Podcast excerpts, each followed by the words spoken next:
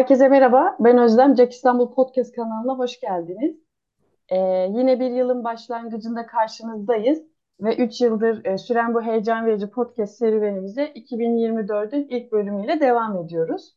Java dünyasındaki güncel gelişmeleri, kodlama trendlerini ve ilginç e, proje kon- e, konularını konuşmak için de buradayız.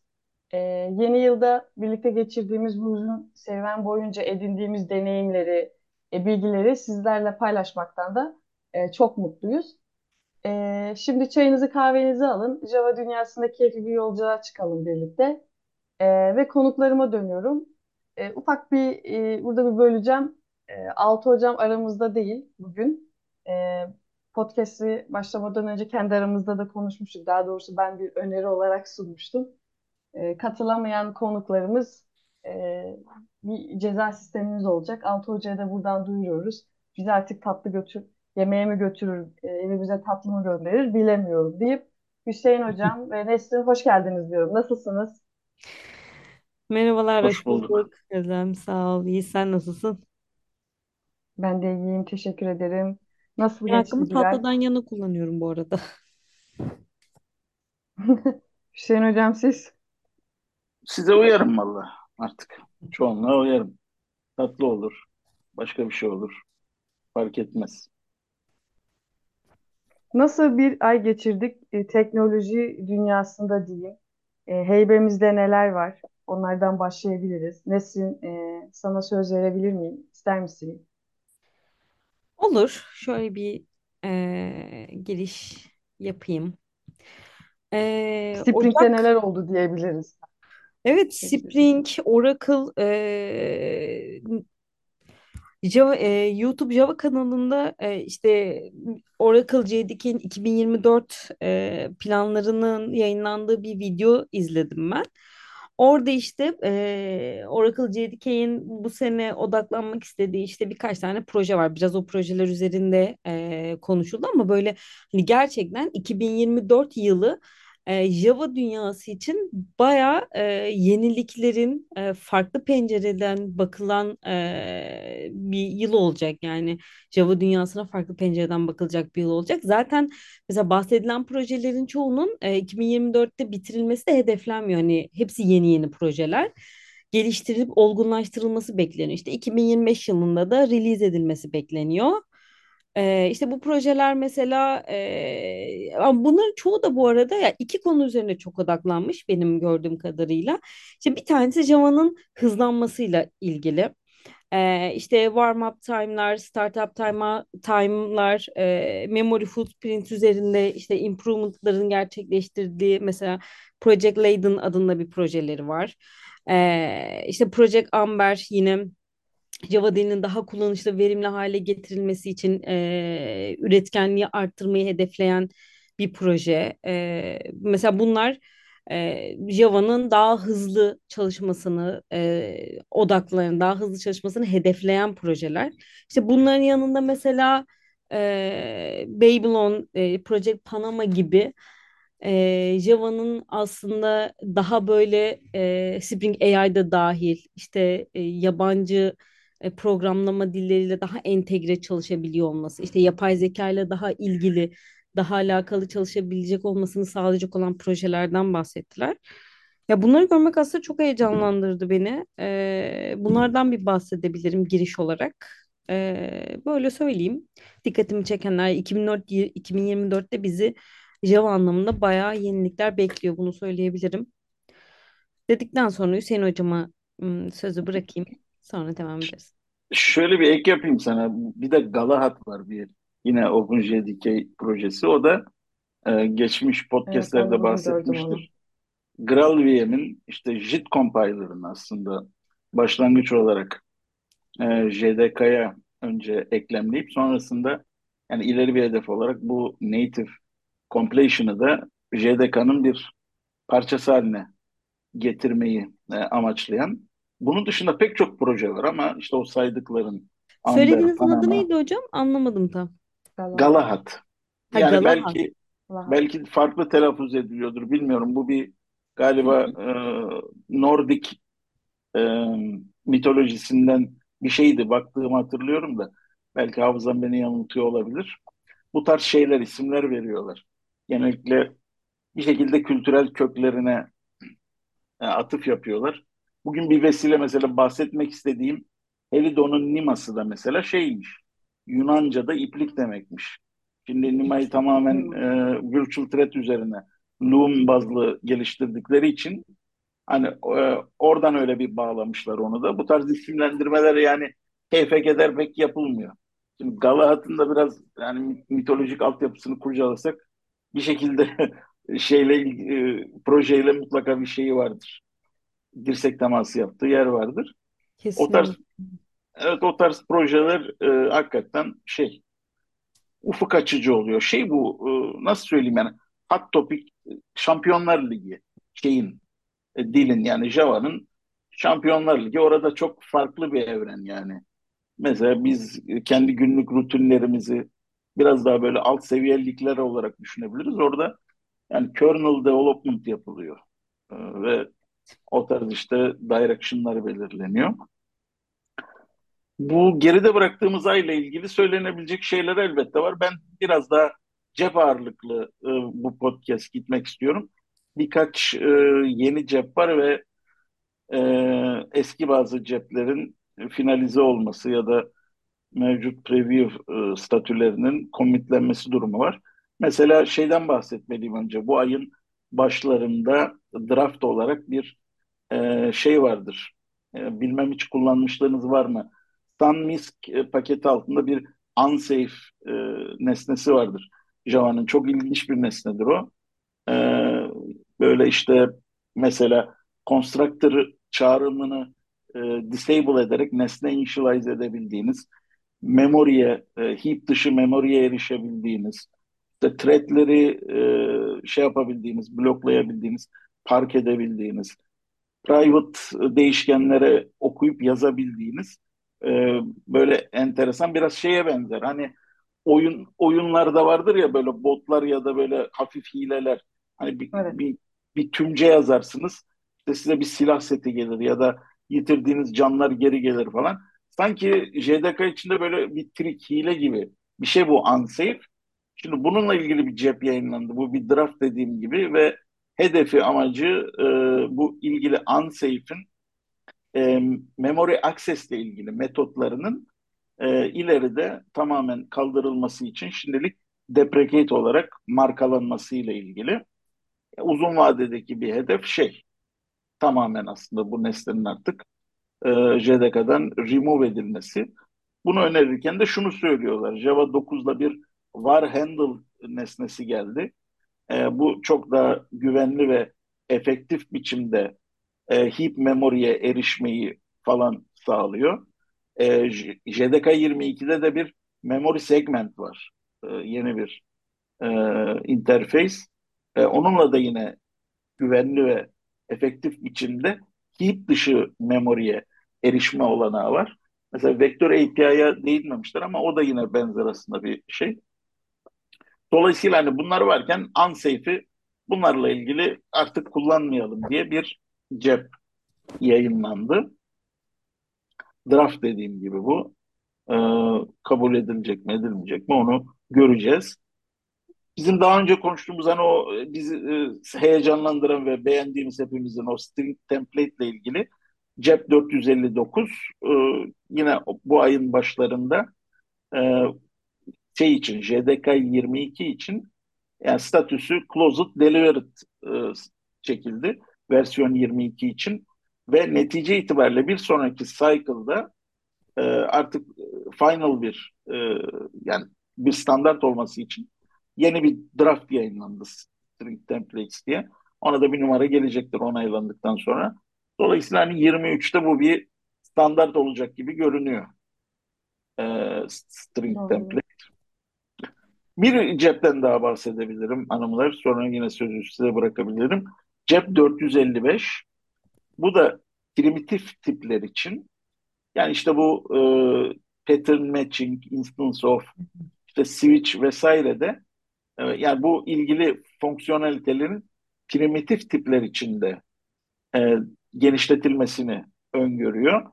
Bu da e, JDK 23'ü e, candidate'ti bu bunun statüsü.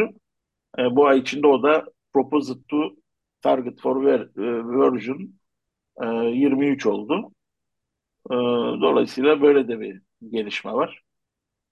Bunlardan şimdilik bahsedebilirim. Sonrasında yine söz düşerse bir şeyler söyleriz.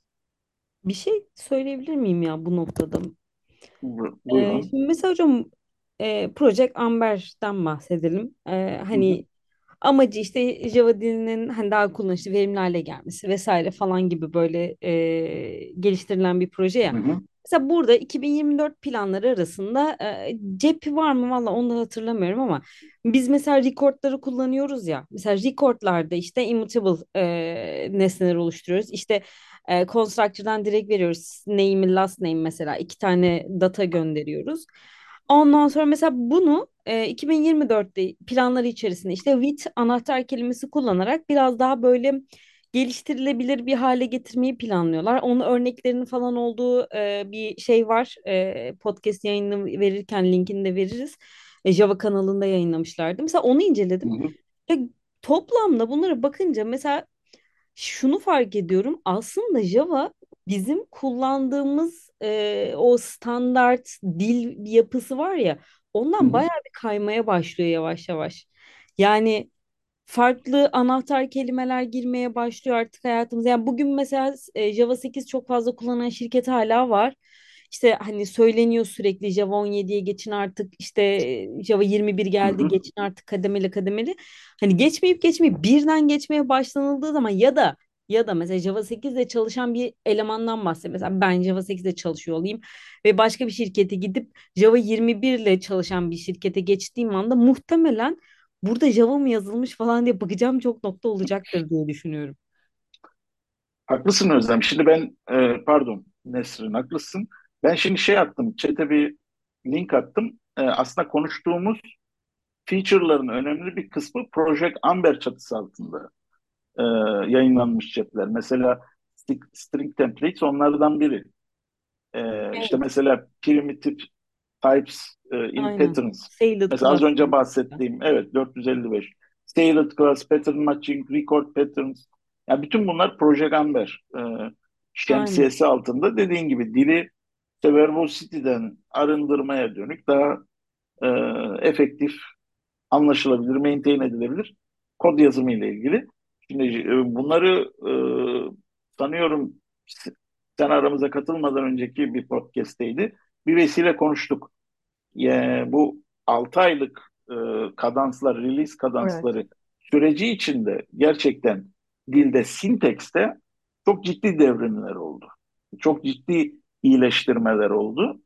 E, ve temelinde de işte Amber'in zaten ana felsefesi Java'yı bu tarz e, ne diyeyim suçlamalardan mı diyeyim ya da bu tarz yüklerden aslında şey yapmak, e, arındırmak. Bu proje altında işte gerek inkubatör gerek e, şey preview feature'lar bu e, şeyle amaçla yayınlanıyor. Ve hepsine dikkat edersen o linkte listesi var. Bunların hepsi bir şekilde e, daha sade kod yazımına dönük şeyler. Ve e, yine sen Herkes şu konuda Java gibi bir şey olacak. yani e, şöyle oluyor bazen Java'yı sevmeyen arkadaşlar ya işte bu bizde şu kadar zamandır var falan filan diyorlar ama hani bunları hep çok konuştuk. Yani e, bir şeyin e, er meydanına çıkması, kendini community'de ispat etmesi, ondan sonra e, standart paketin içinde yer alması bence takdir edilmesi gereken bir yaklaşım. Yani bir aculluk, acelecilik yok. E, orada da hatta adamlar şunu da yapıyorlar. Ya işte örnek veriyorum mesela virtual threadler işte Go'da e, Go rutinler var falan deniyor. Değil mi? Yani bir şekilde Evet. piyasada kullanılmış, bilinmiş bir şey. Böyle olmasına rağmen yine preview olarak yayınlıyor. E, topluluktan geri bildirim alıyor ve ona göre e, konumlanıyor. Mesela onu da anlatmıştık işte virtual threadlerde ne oldu? Bunlar ilk önce thread lokal variable'ları desteklemiyordu Aynen. virtual threadler. Evet. E, topluluktan şu geldi yani pek çok e, log kütüphanesi bağımlılığı var.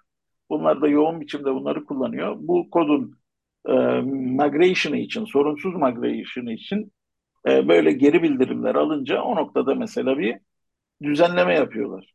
Şimdi bunu yavaşlık, hantallık olarak değil, ihtiyatlılık, çok sağlamlılık olarak görmek lazım. Ee, yani o açıdan ben dediğim gibi takdir ediyorum aslında Java topluluğunun bu Ve şeyini. e, bir an önce de bu geçişlerin artık hızlanarak yapılması lazım ya. Yani e, işte bunu da çok konuştuğumuz şeyler bilmiyorum. Yani böyle çalışırsa çalışıyorsa dokunma gibi bir e, yaygın pattern'ımız var bizim. Evet. bir de şu var yani ya zevk almıyorum bunu söylerken de. Yani bizdeki yaz, yazılım mühendisliği böyle frameworklerden çok bağımsız olmadığı için frameworkler force etmedikçe o konuda pek ki kendimiz adım atmıyoruz.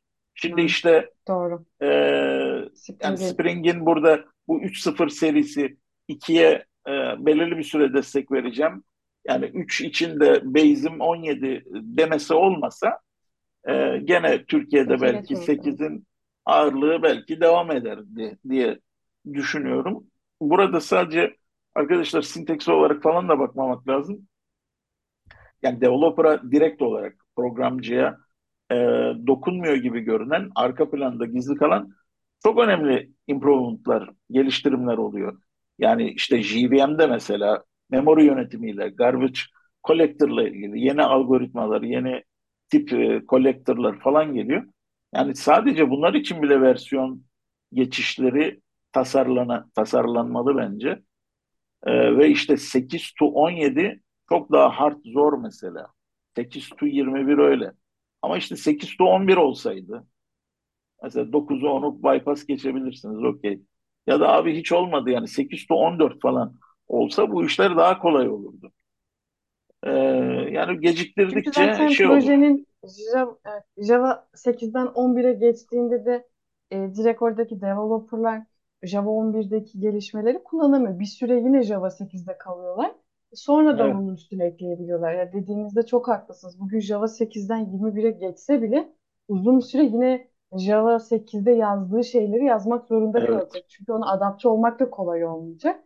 E, dediğiniz gibi kademeli kademeli olursa belki belki de gerçekten çok daha faydalı çok olur daha iyi ama olur. Evet. Şimdi e, şu an bloke etmek istemiyorum. Söz gelirse Helidon'la ilgili bir serüveni anlatacağım. Mesela onlar bunu çok güzel e, uyguladılar. 2, 3 ve 4 için Java 11, 17, 21 yaptılar. E, bir yazı okudum. Aralık ayında yayınlanmış. Bu ay okudum. E, o yüzden bu podcast'te bahsedeceğim fırsat olursa. Mesela orada o yönelimi net bir şekilde görebilirsiniz. Yani topluluğu lead framework'lerin de bu konuda biraz e, elini taşın altına sokması gerekiyordu. İşte Spring yaptı bunu. Quarkus uzun zaman önce yapmıştı. Helidon yapıyor. Artık el mahkum yani. 8'de hala kalmaya devam etmek isteyen varsa kalabilir ama yalnızlaşırlar yani. Yapacak bir şey yok. Dediğiniz gibi framework bunu desteklemiyorum dediğinde mecburen geçmek zorunda kalacak. Artık hani bazı sistemler dokunmayalım nasılsa çalışıyor kafasından mecburen çıkmak zorunda kalacaklar.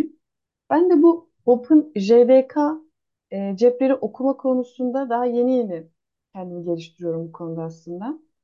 E, bir işte bu ay bayağı bir böyle ilgilendim.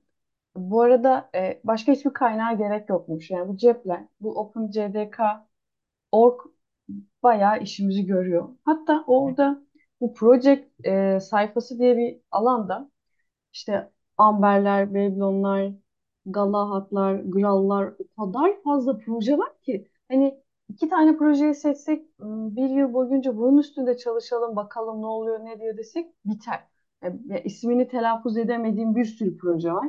Hüseyin hocamın dediği gibi e, belli bir şekilde her isim bir şeyi temsil ediyor burada. Çünkü böyle rastgele verilmiş e, bir şey değil. Yani Sumarta diye bir şey var. Skarta. E, şu anda yanlış okuyabiliyor olduğunu da bilmiyorum. Şey, Zero. Vallahi zaten ondan bahsetmiştik şeyde de. e, önceki podcastlerde. E, burası O da bayağı böyle devrimsel evet devrimsel bir şey olacak o da. Jeneriklerle ilgili. Bayağıdır bir sessizlik var. Ee, ama o da yani virtual thread'lerin yaptığı etki gibi bir etki yapacak o Valhalla projesi. Evet, yani bu benim çok hoşuma gitti. Ee, en azından e, buralara daha çok e, sık bakarım diye düşünüyorum. E, buradan da e, hani ben böyle yaptıysam başka arkadaşlar da yapabilir. E, en azından onu söyleyebilirim. Bir de e, zaten Nesrin e, Spring tarafından bahsetti. E, 3.2.2 release oldu. Onu e, en son gördüm. Bu Monolithic'te de bir release çıkmış sanırım. Onun detaylarına çok bakmadım ama en azından e, birçok şeyin release olduğunu görebiliyorum orada. Bir de e, uzun zamandır micro profile kısmına bakamıyordum. E, bu ay ona bakma fırsatım oldu. 6.1 çıkmış. Bir de orada şey dikkatimi çekti. Normalde e, tracing, open tracing vardı diye hatırlıyorum orada. Şimdi open telemetry olarak e, şey yapmış, değişikliğe gitmişler orada. E, e, ben daha önceden telemetri de duymamıştım. Bu Hmm, işte birkaç tane de Prometheus, Jagger gibi e, bu tracing'leri, logları izleme araçları vardı. Onun gibi bir şeymiş. Bayağı da güzel. E, open source bir proje zaten. E, hani tracing, metrikler, loglamaları da e, tutabiliyor. E, en azından hoşuma gitti. Ben bayağı beğendim orayı. Benim için de yeni bir e, bilgi olmuş oldu. Hüseyin Hocam sanırım daha önceden biliyormuş. E, Nesli sen biliyor muydun bilmiyorum ama sen de eminim biliyorsundur. Güzeldi yani benim hoşuma gitti. Quarkus'un bir extension'sı var. O vesileyle e, ben de kullanmıştım. Yani açık kaynak, open source bir e, dediğin gibi işte tracking, e, işte metriklerle ilgili capture, export gibi, trace gibi şeyler sağlıyor. Yine loglarla ilgili de e, öyle bir şey var, infrastructure var bildiğim kadarıyla. Yani çok kullanım tecrübem yok açıkçası ama hani Quarkus e, şeyinde e, hatalarımda kullanmıştım. E, nasıl hani endpointlere yapılan isteklerin istatistikleri vesaire nasıl takip ediliyor gibisinden. Ama şeyden haberim yoktu açıkçası yani şeyin e, makro profile'ın e, öyle bir switch yaptığında. Ki aslında Evet e, ben de Quarkus evet Quarkus da aslında makro profile'ı follow ediyor teknik olarak. E, yani aslında yine Red Hat'in e, ağır abilerinin e, öncü olduğu o da bir şey proje biliyorsunuz. E, evet. makro profile. Muhtemelen belki Quarkus'taki deneyimlerden sonra e, oradaki belki edindikleri feedbacklerle şey yapmışlardır. Makro Profile'da da öyle bir switch yapmışlardır diye şu an tahmin yürütüyorum. Bir açık bir bilgim yok o konuda. Ben hani onları takip ettiklerini biliyorum. Yani ba- baz olarak onu alıyorlar. Hocam Quarkus demişken bugün e, tweet de atmıştınız. E, bu full text search için ne düşünüyorsunuz? Yani ben çok beğendim. Çok güzel olmuş. Vallahi Özlem bugün ben şeyde dediğim gibi aslında e, yani Red Hat çok saygı duyduğum benim bir firma. E, ürünleriyle ilgili, projeleriyle ilgili gerçekten çok da detaylı bir dokümantasyonu var ama Yani böyle all in one diyebileceğim ya da nasıl söyleyeyim yani alıştığım anlamda böyle complete guide gibi böyle sıfırdan hani from e, zero to hero var ya böyle okursun bir belgeyi Evet. Framework ile ilgili mesela Spring o dokümantasyonunu o açıdan beğeniyorum. Hemen edinebilirsiniz. Ya bağımlılıklarından hangi dependency'ler ne işe yarıyordan işte bütün o e, sağladığı proxy nesnelere kadar ne ne iş yapar, REST controller nedir falan. Yani hepsini bir belge içinde bulabilirsiniz. Ama Red Hat'te şöyle bir şey var. Ee, mesela OpenShift'i inceleyeceksiniz. 40 tane alt dalı var. Bu dallarla ilgili hep ayrı PDF'ler, belgeler var. Bunlar içerisinde birbiriyle ilişkili parçalar olduğu zaman okey o linkten oraya falan gidebiliyorsunuz ama dikkat edin yani tümevarımsal bir şey yapıyorsunuz o zaman. Böyle bütüne dair bir sağlıklı resim oluşmuyor. Bunu hep e, eleştirmişimdir. Bir sıkıntı oluyor. Yani belki benim alışkanlıklarımla da ilgili olabilir bilmiyorum. Şimdi dolayısıyla e, adamlar şey yapmışlar işte o e, kılavuzlarına full text search e, özelliği eklemişler. Dolayısıyla o yazıda da belirtiliyor paylaştım. Mesela Vertex yazıyorsun. E, Vertex ile ilgili geçen Vertex geçen bütün dokümanlar çıkıyor karşınıza. Bundan önce sağladıkları şeymiş. Sadece title ve e, alt başlıkta arama yapıyormuş. Şu an işte o belge gövdesi, body'si falan e, tam anlamıyla yani bir full text search sağlanmış. Hatta bunu da ayrı projeleştirmişler. Onlar e, Elasticsearch'ü kullanıyorlar bu konuda bir extensionslarında. Yani onu bir app yapıp e, o ilgili yani Quarkus'un e, kılavuzlarına, guide'larına girdiğinizde e, gördüğünüz o içeriği e, expose eden bir uygulama. O uygulamayı da paylaşmışlar ilgili şeyde. E, yani benim hoşuma gitti işte aradığıma da rahat ulaşabilirim diye. Yoksa şeyi kullanmanız gerekiyor. Bu defa Google'un e, yeteneklerine güvenmeniz gerekiyor işte. E, şey yapıp Evet, doğru anahtar doğru kelimeleri yani gözden kaçabiliyor bazı şeyler. O yüzden bence güzel bir şey Onların bir olmuş. chat grubu vardı. Zülüp chat miydi? Zelüp chat miydi? Tam ismini hatırlamıyorum ama oradan böyle Ee, çok hızlı bilgi geliyordu. Hani böyle bir şimdi şey vardı değil mi hocam? valla şimdi ismi aklıma benim de gelecek. Hatta ben bir ara şey de yaptım oraya bir e, bizim Taner vardı. Taner'in bir meselesi için Evet, evet. oraya login olmuştum. Aklıma şimdi düşüneceğim inşallah gelecek ama neydi şimdi böyle olunca da siz devam edin aklıma gelirse şey yapayım Olur. Hani paylaşayım hazır neydi Quarkus'tan devam unuttum yani. etmişken Evet. sizin böyle şey aktarabileceğiniz bir şey var mı? Bir yeni release'leri çıktı 3.6.7. Onun haricinde söylemek istediğiniz bir şey varsa Yani en azından Quarkus'ta main, şey yapabiliriz, kapatabiliriz. yani e, şey oldu maintenance e, bakım release'leri oldu. Çok e, köklü bir şey olmadı aslında e, benim takip ettiğim dönemde. Yani daha doğrusu şöyle söyleyeyim. Bir önceki podcast'ten bugüne baktığımızda yani 3.6.6, 3.6.7 falan release oldu. Burada fonksiyonelite olarak böyle değinebileceğimiz bir şey yok ama şöyle bir şey oldu. Direkt Quarkus'la ilgili değil. Out sıfırı bilirsiniz. Evet. Ee, şeyin Evet. Okta'nın e, bir servisi. Bunlar bir e, labs yayınladılar e, Quarkus için. E, yani authorization, işte authentication ve yine RAVAC için, role e, based access kontrol için e, üç ayrı kurs e, yayınladılar kendi sayfalarında. E, böyle bahsettiğim türden o da From Zero to Hero gibi adım adım sisteminizde örneğin out sıfır da yok, hiçbir şey yok, Quarkus'ta yok. Sıfırdan hani authentication'ı, authorization'ı, işte RABAC'ı nasıl implement edebilirsiniz? E, öyle bir şey yayınlanmıştı. Ondan bahsedebilirim belki. Okta'nın, Out sıfırın e, Labs e, şeyinde developer.out e, 0.com burada resources'lar altında bulabilirsiniz o şey Quarkus'la ilgili Labs'ları. Ondan bahsedebilirim. Bu arada hala aklıma gelmedi. Lafı da biraz çevirdim. Aklıma gelir mi diye ama gelmedi. Şimdi e, Nesrin'e prompt miydi atacağım hocam ya? şimdi. Nesrin'i orada şey yapacağız. E, o, o konuyla ilgili zaten bayağı Nesrin ilgileniyor. Hanım E. ChatGPT'nin Evet. ücretlisini kullanıyor. Yazsın da söylesin artık. Hemen bakarım hocam birazdan.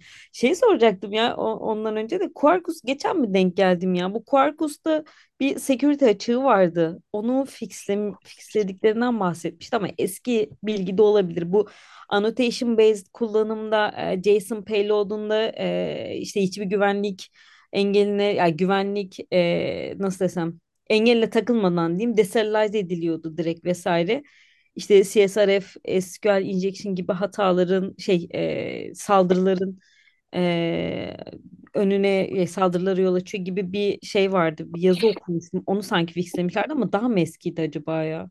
Şimdi yakınlarda olmadı öyle bir vulnerable fix'i. Oldu. Bu arada aklıma geldi Zulit. Baktım da Zülüp Zulit mü? Chat. Evet. Zülüp. Evet. Zulit. E, şey Quarkus ismi vardı. Ben de oradan yani işte kodlamıştım.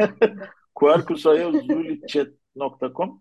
Şimdi e, Quarkus'un muydu direkt bilmiyorum ama bu genel yayınlanan vulnerable'lar var ya işte e, common e, açılımı tam neydi bu?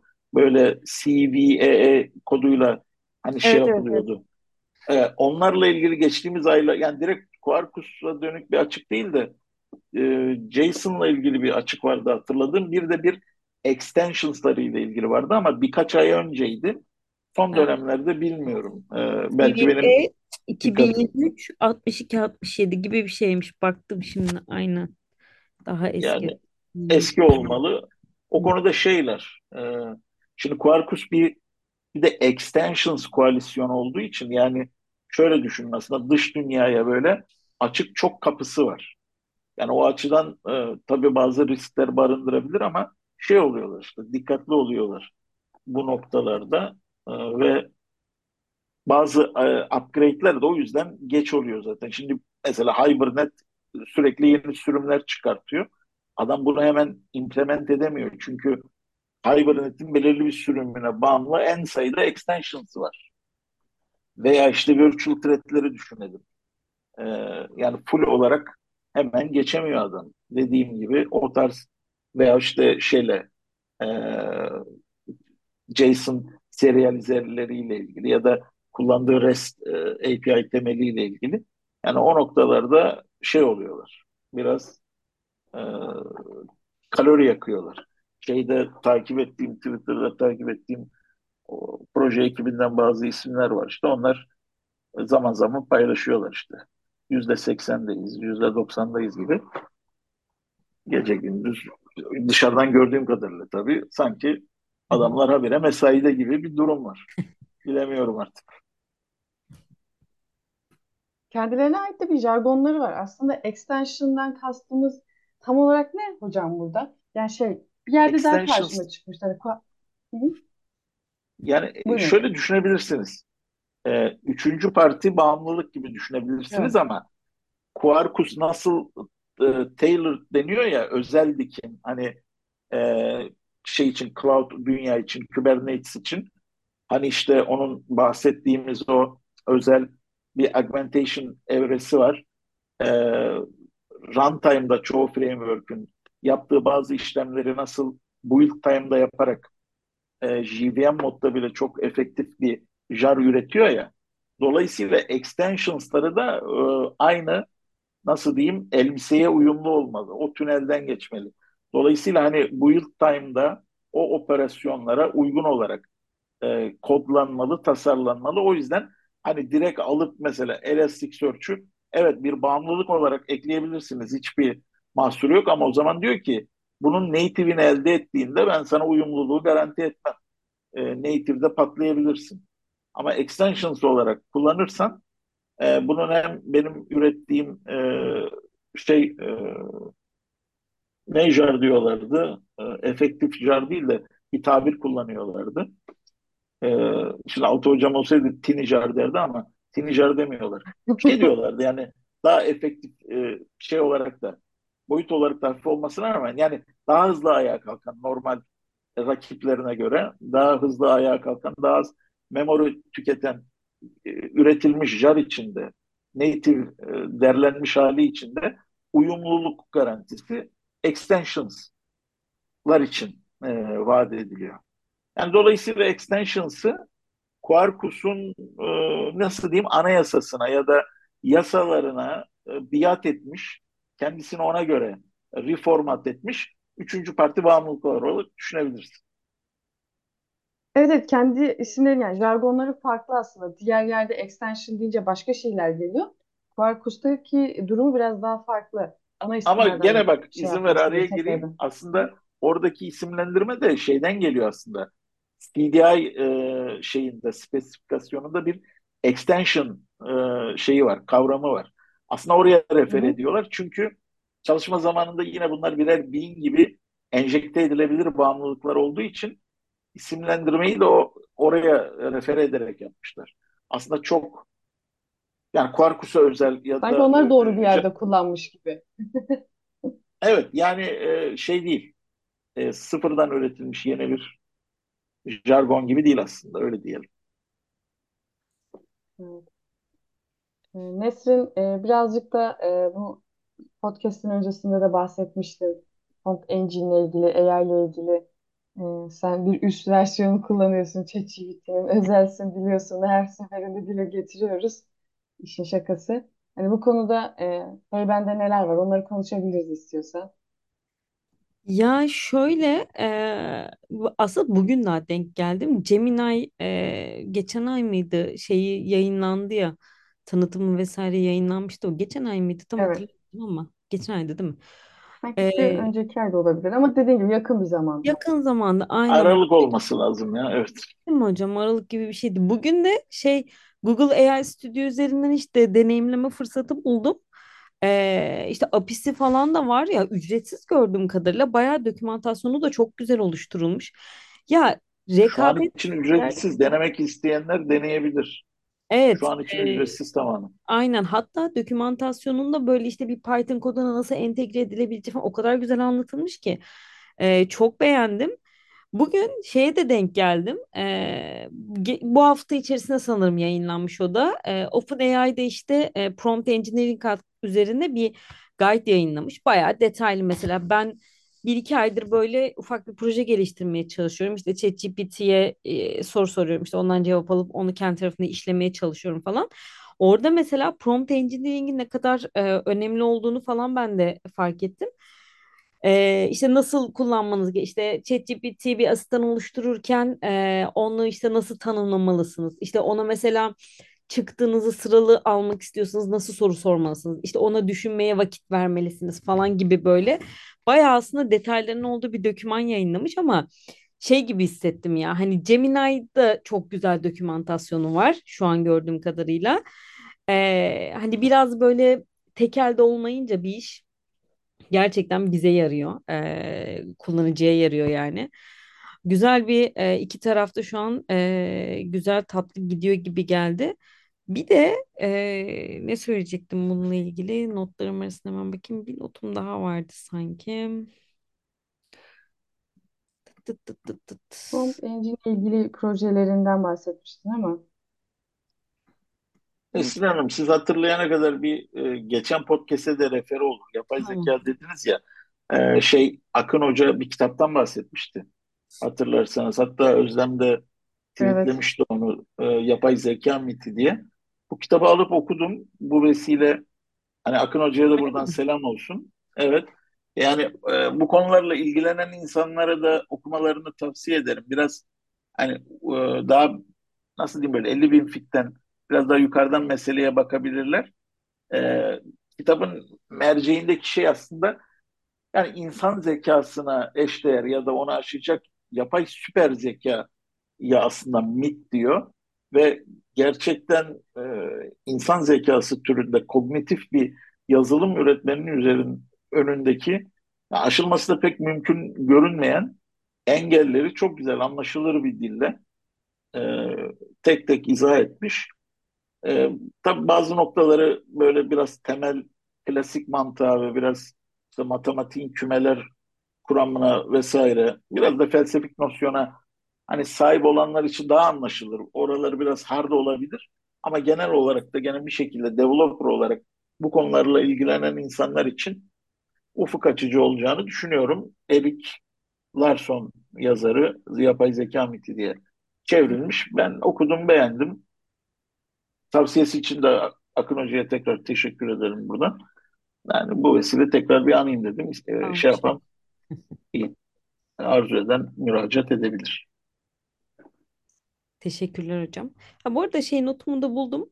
Ee, bir de bu hafta içerisinde işte bir haber daha yayınlanmıştı. Ee, Hugging Face ve Google Cloud da yine açık yapay zeka gelişimi için bir işbirliği duyurumun e, işbirliği, işbirliği duyurmuş. Ee, onlar da beraber çalışıyor olacaklar. Yani bu yapay zeka 2024'te bayağı bir gündemimizde olacak gibi. Burada en büyük şey ne biliyor musunuz? Ben şunu gördüm. Ee, dediğim gibi bir iki aydır uğraşıyorum bu işle e, soru sormayı öğretiyor insana. Yani biz normalde de mesela konuşurken e, derdimizi böyle karşı tarafa çok fazla anlatamıyormuşuz ya. Hani makineye da derdimi daha güzel anlatmayı, soru sormayı öğreniyorsunuz. Gerçekten prompt engineering'in olayı bence tamamen o. hani soru sormayı öğreniyorsunuz. E, normal insan ilişkilerinde de aslında böyle bir e, guideline falan olsa çok güzel olurmuş diye düşünmedim değil açıkçası. Şey Aslında gibi işte e, hani Google'da bir, bir konuştuğunuz şey ararken de böyle o keywordleri düzgün yapamadığımızda, arayamadığımızda Google'da da aslında istediğimiz sonuçları alamıyoruz. hani düzgün keywordlerle soru sorduğumuzda orada da istediğimiz e, şeyleri bulabiliyoruz. Hüseyin Hocam pardon ben Yok estağfurullah. İşte benzer bir şey söyleyecektim aslında. O Google veri tabanı da ya da Google'daki o logic de e, yapay zeka prompt üzerinden iletişim kurduğunuz yazılım da aslında temelde insan tarafından ve belirli örüntülerle eğitildiği için aldığınız yanıtlar da bir şekilde sizi o örüntüye doğru çekerek eğitiyor. Aslında öyle bir birbirini besleyen bir durum var. Yani ancak belirli örüntülere göre cevap verecek biçimde eğitildiği için siz soruyorsunuz, yanıt alamıyorsunuz. Hani burada mesela paylaşmıştım ya, mesela Heidegger'in Duns Scotus'la ilgili bir çalışması var mıdır diyorum. Hayır Evet. yoktur diyor. Sonra diyorum ki e, Heidegger'in e, şeyi akademik araştırma tezi hakkında bilgin var mı? İşte Duns Scotus ve felsefesi üzerineydi diye yanıt veriyor. Şimdi oradan anlıyorsunuz ki işte o kendisinde olan o birbiriyle aslında ilintili iki parça arasındaki bağlantıyı o soruyla kuramamış. Ee, Evet. soruyu biraz daha farklı kur, kurgulayıp sorduğunuzda o bağlantıyı kurabiliyor. Çünkü belirli bir örüntüyle, pattern'la eğitilmiş. Onu da bir işte bakın orada da aslında yine e, insan zekasının e, zor taklit edilirliği, imkansız gene e, demek istemiyorum da bence imkansız ama insan zekasının şeyini gene görüyorsunuz. Orada sezgimizle mesela biz aldığımız yanıttan karşı tarafta eksik bir parça olduğunu şey yapabiliyoruz, sezinleyebiliyoruz. Az önce bahsettiğim kitapta mesela bununla ilgili Savavarım diye bir e, şeyden bahsediliyor. E, üçüncü tür bir bilgi erişim, tümden gelim, tüme varım arası bir kategori. Mesela muhtemelen siz de Savavarım'la aslında bu sonuca varıyorsunuz ve diyorsunuz ki soruyu öyle değil, şöyle sormak lazım. Burada yine bizim o çok güçlü ve tak, taklit edilemez görünen sezgimiz devreye giriyor. Makinede bu yok işte. Bu arada biraz daha ileriye de gidildi. Yani yapay zeka falan konuşunca şimdi aklıma geldi. Bugün e, Elon Musk'ın bir tweet'i vardı. E, ilk defa bir insan beynine Eurolink, Neuralink e, çipi takılmış ve şu an sağlığının iyiye doğru gittiğini falan paylaştı. Okudum E, evet. çiplen, çiplenmeye başladık galiba diyebiliriz sanki. Vallahi Allah sonumuzu hayretsin. Bilmiyorum nereye gider. Bu işler nereye Evet, gider Elon bu falan. işe el attıysa yakındır. Evet. Evet. Ee, konuyu biraz daha Java tarafına çekerek e, unuttum. Paylaşmak istediğim bir şey vardı. Ee, müsaadenizle hanımlar. Ee, Günler Morling'i bilirsiniz. Bu bu ayın Evet. başlarında bir yazı yazdı ve bir challenge attı ortaya ve müthiş ilgi gördü. Bilmiyorum haberdar mısınız? One Billion Row Challenge diye. Bir milyar satırlı bir text dosyası. Bunu e, üçüncü parti bir kütüphane kullanmadan pure Java ile efektif olarak nasıl işleyebiliriz diye bir challenge ortaya attı ve yani muazzam e, binlerce e, PR açılmış. E, bunlar içerisinde işte ilk e, top 5'te olanlara şöyle bir baktığınız zaman işte 2-2,5 saniye e, dolaylarında şeyler var. Result'lar var. Şu an bir daha bakayım. E, iki saniyenin altında var mesela birincisi. Bu Thomas e, nasıl telaffuz edilir soy ismi şimdi bilemedim. Werthinger midir? Wartinger midir bilemiyorum ama GraalVM projesinin şeyi lead'i bu arkadaş. Onun e, GraalVM Native Completion'lı çözümü mesela e, işte bu iki saniyenin altında olmuş. Pek çok şey var böyle iki saniye altında ilk beştekiler tamamen sanırım o. Hatta burada e, bunlarla ilgili bir şey de okudum. InfoQ'da bir yazıda okudum. Az önce bahsettim ya unsafe ile ilgili hani deprecate e, edilmek isteniyor. Evet. Memory access yordamları. E, bazıları da unsafe'i kullanmış mesela bu şey için, challenge Hmm. için. Değişkenleri okuma ve yazma bağlamında. Böyle şey oldu, e, ilginç bir rüzgar oluşturdu. E, hemen hemen her gün de bu konuda tweetliyor. Birkaç yayına çıktı. Bugün e, yine bir e, bu challenge'daki en başarılı isimlerle e, şeyde Nicholas Harlock'la e, Twitch TV mi? Twitter'ın bir şeyi var ya e, Kano video şey. yayın Evet. Twitch'te hocam. Twitch miydi adı işte bilmiyorum. Orada gördüm. Kullanmıyorum o platformu. Ee, orada mesela bir yayına falan da çıkacaklarmış. Böyle bir rüzgar da hiç esti yani Ocak ayında. Hani e, resmi, official değil de böyle Java developerları arasında böyle bir e, One Billion Row Challenge'da esti. E, hani belki haberdar olmayanlar varsa bakabilirler. E, güzelliği şu, her türlü çözüm orada pull request olarak bir şekilde merge edildi. SH dosyaları her birinin e, ilgili repoda. Dolayısıyla hani kim ne yapmış, e, nasıl bir yöntem kullanmış çok şey olabilir.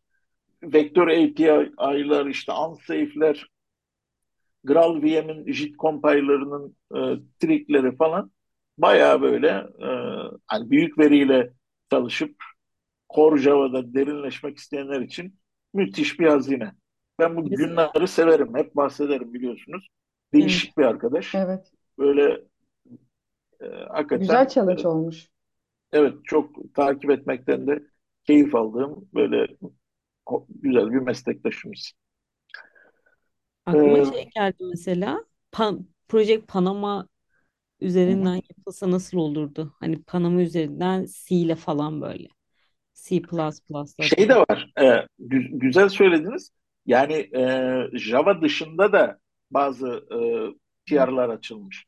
Go'yla ben e, bunları da retweet etti mesela bu bir aylık süreç içinde. Go'yla şu sonucu elde ettim. C ile şunu yaptım falan gibi. Bunları merge etti mi bilmiyorum. O konuda çok bilgim yok. Bu e, şey içinde aslında challenge Java diliyle bunları nasıl yaparız'a dönük bir challenge. Ama olay Java dilinin sınırlarını da aştı yani. Hmm, InfoQ'da buldum evet şeyi makaleyi. Makale bir yazılmış. Buradan GitHub sayfasına dolaşırız herhalde. Ama çok güzel bir challenge olmuş. Gerçekten dikkat çekilecek bir şeymiş. Dediğiniz gibi siz canım. zaten her podcast'te bahsediyorsunuz ondan. yani günler dediğim gibi böyle e, Division'dan beri e, yani radarımda olan biri. E, yani Twitter'da da zaten birilerini takip ediyorsam yani yeni bir şeyler öğrenmek için takip ediyorumdur. Hani bunu en çok hak eden isimlerden biri. Bazen e, bizim çok, çok yapmaktan hoşlanmadığımız ya soru sormak sanki ayıpmış gibi böyle bir durum var maalesef. Aslında hiç öyle değil işte. Soru sormak, bilgi edinmenin belki de ilk e, şartı. Mesela bu adamın sevdiğim bu huyu da şu bir şey üzerinde çalışıyor. O an araştırıyor ama bir yandan da soruyor ya şöyle bir konuda çalışıyorum. Hani sizin bu konuda fikriniz ne ya da var mı bir çözümünüz? Onun altına da çok değerli geri dönüşler falan oluyor. Yani adamı takip etmek her açıdan bereketli. Aynen. Onu söyleyeyim. Bereketli e, şey de biridir. E, e, responsif de biridir. Mesela e, bazen e, özelden kendisine bazı sorular sorup şey aldığım olmuştur. Şeyi hatırlar mısınız Nesrin Hanım? Bu e, yazılımcı günleri etkinliğinde hani e, CPU bounded ve e, bounded olmayan e, workloadlar için bir Excel şeması e, grafiği oluşturdum ya. Evet, Mesela evet. onu, onun fikrini günlerden aldım. Çünkü bir yazısında CPU CPU time'ları grafik olarak vermiş. Ben profesyonel bir tool kullandığını zannettim. Günler dedim böyle bir şeye ihtiyacım var. Sen hangi aracı kullanıyorsun? Ex- Valla dedi bir araç kullanmıyorum. Muhtemelen hatırlamıyorum ama dedi. Muhtemelen thread'in giriş ve çıkış zamanlarını e, çıktıya standart çıktıya yazdırmışımdır. Onu da Excel'e atıp grafik elde etmişimdir dedi. Benim kafada ampul yandı. Aa, ne kadar pratik dedim. E, o yöntemi ondan aldım yani. Hakikaten input yani giriş çıkış zamanlarını bir, bir şekilde işte iki kolona pas edip doğru biçimde XY olarak isimlendirdiğinizde o CPU başına şey thread başına CPU time'ları görselleştirebiliyorsunuz. Ben bunun için profesyonel bir araç. Hani acaba diyordum bilmiyorum şey mi mission kontrolle mi e, veya başka bir e, tool'la mı e, yapıyor bunu? Özel bir üçüncü parti yazılımla mı? Adam böyle bir yöntem kullanmış. Mesela bunu sorup böyle açık yüreklilikle de cevap veriyor yani ben böyle basit bir şey yaptım diye bana cevap da vermişti sağ olsun. Çok güzel. podcast'i şey yaparken paylaşırken e, altında Güner'in Twitter hesabını da paylaşırız. E, herkes de takip eder. Takip edilmeye değer biri Hüseyin Hocam. Zaten takip Yani ben ediyorsa vardır bir hikmet. Bir anlattıklarınızdan da bayağı zaten şey şu challenge olayı bile çok başka bir noktaya evet getirmiş bloğu da bloğu da çok değerli yazılar içeriyor. Yani topluluğumuzdaki değerli şeylerden biri. Hanımlar ben biraz böyle e, Sivas gene tanıdık gibi geliyor. nasıl? Siması mı? Şey Şeye böyle e, gelmişti. bir tanıdık gibi. Hintli olabilir miydi? Alman, Alman. Java D'de de konuşmacı olmuştu. Allah. Ama bir bir Alman'da e, bir. Alman'da zor e, bulunacak böyle bir sıcakkanlılık var. Biraz böyle soğuk insanlardır. Ama Güner böyle çok sevimli, sempatik biri. Şimdi Soyadı neydi hocam? Günay? e, Güner Morling. Morlin. Tamam. Teşekkür ederim. Rica ederim. Şimdi e, çok konuştum bugün ama bir anekdotum daha var. Eğer yeter artık seni dinlemek istemiyoruz demiyorsanız onu da Estağfurullah paylaşayım. Estağfurullah hocam. Çünkü e, onu da değerli buluyorum. E, şey Helidon'un yeni sürümü yayınlandı. 4.4. E, bununla ilgili bir paylaşım yapacağım ama bununla ilgili yapacağım paylaşım e, yine Aralık ayında InfoQ'da okuduğum bir yazıyla ilgili. Şimdi Helidon 4 e, tamamen Java 21 based'i. Yani Java 21 kullanmak gerekiyor. E, hani fırsat gelirse söylerim dediğim şey buydu aslında. Helidon 2'yi Java 11 based'li yaptı. Helidon 3'ü e, işte bu az önce konuştuğumuz Project Amber'la birlikte gelen dildeki yenilikleri kullanan hem Codebase'inde hem API'larında yani record'u işte ne bileyim pattern matching'i, switch expression'ı yani e, Oracle'ın bir projesi zaten biliyorsunuz ve yani o anlamda tam olarak dille uyumluluğu e, gözetip takipçilerini o anlamda align olmaya force ediyor. Dör, dördü de tamamen Java 21 e, tabanlı yapmışlar. Şimdi InfoQ'da e, bu projenin e, içinde leadlerden biriydi. Dimitri, soy ismi şimdi aklıma gelmedi. E, Dimitri Aleksandrov muydu? E, onun bir yazısı vardı InfoQ'da. İşte bu 21 ve Nima projesini, e, serüvenini anlatıyor. O yazıda da bakın çok değerli ipuçları var. Hani neden e, şey yaptık, tamamen netliği e, şey yaptık, kaldırdık ve e, virtual threadleri destekleyen yeni bir e, engine, e, HTTP engine ile yola devam ettik. Şimdi Twitter'dan takip ediyordum. Evet, e, Dimitri e, Alexandrov bu arkadaşımız e, yakında, yakın tarihlerde birkaç bir hafta önce falan galiba ayrıldı Oracle'dan. Projeyi lead eden arkadaşlardan biriydi. Çok uzatmayacağım. Yazıda uzun uzun şeyi anlatıyor. Şimdi biz diyor şunu yaptık önce. Pek çok framework'te olduğu gibi hibrit bir şema kullandık. Loom'u desteklemek için. Neyi kastediyor hibrit şemayla? Hem reaktif bir motor var. Yani e, normal bildiğimiz o geleneksel threadleri kullanıyorsunuz orada ama işte reaktif bir engine ile kullanıyorsunuz. Reaktif programlama paradigmasıyla. E, bir de tamamen işte her request'in bir virtual thread ile ilişkilendirildiği e, mesela bir anotasyonla falan konfigüre ettiğiniz e, bir de öyle bir virtual e, thread executor kullanılan. E, Quarkus da biliyorsunuz bunu yapıyor. Hani bir anotasyonla siz e, o endpoint'le bir virtual thread'i ilişkilendirebiliyorsunuz. Buna hibrit şema diyorlar. Fakat burada diyor gerekli biz yani beklediğimiz performans e, kazancını elde edemedik. Artı olarak reaktif programlama paradigmasının overhead'i de üzerimizde kalıyordu. O e, yani çok e, detayına giremeyeceğiz de hani reaktif programlama paradigması bildiğimiz o alışa geldiğimiz senkronize, senkronize kod paradigmasından farklı. Dolayısıyla kodun okunurluğu, maintain'i falan e, biraz zor hale geliyor. Dolayısıyla bunu tamamen kaldırıp şey yaptık diyor. Bu yüzden e, virtual thread'lere geldik ve benchmarklar yayınlamışlar. Şu an Quarkus'tan bile iyiyiz diyorlar. E, böyle çok büyük farklar yok ama e, birkaç milisaniyelik de olsa yarışı önde kapatmış. Tarafsız e, benchmark sonuçlarına göre. Kendi yaptıkları değil. E, o anlamda da yani sağlam bir referans kullanmışlar. Ve o yazıda şu var. Bu süreçte çok değerli bazı e, kazanımlar elde ettik diyor ve niş bir alan bu konu. Onunla ilgili çok değerli şeyler var. İpuçları var. Dolayısıyla o yazıyı da e, okumanızı tavsiye ederim. Bu arada son olarak şundan da bahsedeyim. Bu yazıyı henüz okumamıştım. Ben Dimitri'ye şeyi sormuştum Twitter'dan. Ee, yine Helidon'un Twitter hesabında bu yapıyı anlattıkları bir akış flow vardı. Yani orada şu geldi aklıma. Hani biliyorsunuz bunu da birkaç podcast'te konuştuk. Yani e, bütün e, request'leri virtual thread'lerle yönetmek e, tamam mikroservislerde genellikle istekler IO bounded istekler ama CPU bounded durumlarda hani bir performans kaybı olabilir.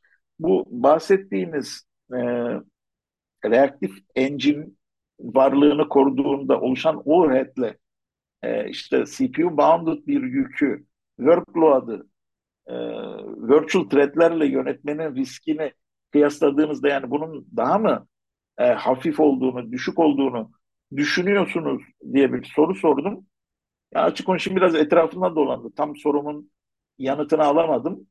Ee, orada da öyle ufak bir soru işaretim var. Ama bağlarsak son kertede yani Helidon şu an 4 ile birlikte full e, bütün HTTP requestleri için e, şey kullanıyor, virtual thread kullanıyor. HTTP 2.0 için iki virtual thread kullanıyormuş. O yazıda da var bu detay. E, biri normal işte request için, diğeri stream için. HTTP 2'de yanıtlar stream biçiminde de olabiliyor biliyorsunuz. Ee, bunu da bu vesile paylaşmış olayım. Güzel, çok güzel detaylar var. Aralık ayında yayınlanmış bir yazı. Dimitri'nin ismi üzerinden ulaşılabilir. Şu an title aklımda değil maalesef. Güzel bir e, bilgilendirme oldu Hüseyin Hocam. Ee, hani podcast'te paylaşırken de bu linkleri e, paylaşmış oluruz. Şeyin olursa öyle bir imkanın olursa ben sana yazıyı evet. bulup atarım. Yani paylaşma imkanın olursa podcast not, notları içinde faydalı olabilir. Ben seninle yazıyı paylaşırım. Olur. Şu an aklımda değil Olur title'ı hocam. ama Teşekkür ederim. rica ederim. Siz bulursunuz onu hocam. 2-3 dakikada da çıkar. Gülüp çatı bulduğunuz gibi. Şeyiniz var. İyi haritalandırıyorsunuz kafanızın içinde. Yani bir e, Güzel o. ChatGPT dört buçuk kullanıcısı olmasak da e, Özlem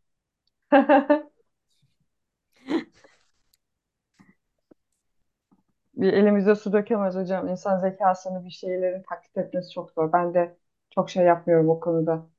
Ee, zaten bu yapay zekanın çıkış noktası hayvanların e, zihin haritaları incelenerek yapılmış. Sanırım bir e, kedinin e, kediyle başlıyorlar bu işe. 20 yıl 30 yıl izliyorlar. Ondan sonra çıkabiliyorlar. Yani insanı zaten taklit etmeleri çok mümkün değil. Yani hayvanlar da belli bir ölçüde bazı davranışları sergileyebiliyorlar. Yani çok konuyu dağıtmıyorum ama ben de çok insanların, insanın zihnini taklit edilebilecek e, bir yapısı olabileceğini düşünmüyorum. Zaten onu yapabilirlerse hani pılımızı pırtımızı toplayıp başka bir dünyaya gidelim diye düşünüyorum. Yaşanılacak bir dünya olmaz diye düşünüyorum. E, deyip Nesrin senin e, son olarak aktarmak istediğin bir şeyler var mı şu Ee, anda? Benim aslında her şeyi konuştuk. Sadece şeyi bir not hı. olarak ekleyebilirim. Geçtiğimiz hafta e, Project Babylon için e, Paul Sandoz önderliğinde bir ekip e, kuruldu ve prototype'larını prototype'ı yayınlandı. Onun da mailini şey yaparız, ekleriz e, podcast'in e, yayınlanmasına, linkine ek olarak veririz. E, dediğim gibi 2024 yılında e, çok somut çıktılar beklenmiyor ama 2024 yılı Java anlamında Java'nın Eee, hem yapay zeka hem eee, diğer projelerle farklı dillerdeki projelerle bir çalışa daha yakın mesafede çalışabilmesi, daha hızlı çalışabilmesi işte özellikle mikroservis gibi eee, yapılarla daha uyumlu çalışabilmesi için eee, daha verimli olmasına yönelik çalışmaların olduğu bir yıl olacak. O çok belli. Böyle notlar çıkarabildim bu ay içerisinde. Güzel bir yıl bizi bekliyor Java anlamında diyebilirim. Heyecanlı ve değişik bir yıl. Evet. Belki son olarak şeyi ben de ekleyebilirim. Notlarımın arasında vardı. E, Hibernate'in e, yeni release'i vardı 6.4. E, spesifik olarak içinde büyük bir değişiklik yok, yok ama en azından orada da bir update olduğunu söyleyebilirim deyip Hüseyin Hocam sizin var mı e, son olarak eklemek istediğiniz bir şey? Teşekkür ediyorum Özlem. Yok son olarak eklemek istediğim bir şey. Keyifli bir sohbetti.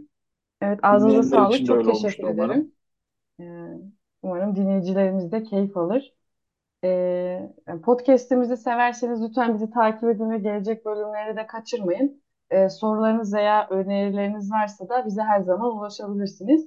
Ee, bir sonraki bölümde görüşmek üzere. Hoşça kalın. Hoşça Hoşça kalın.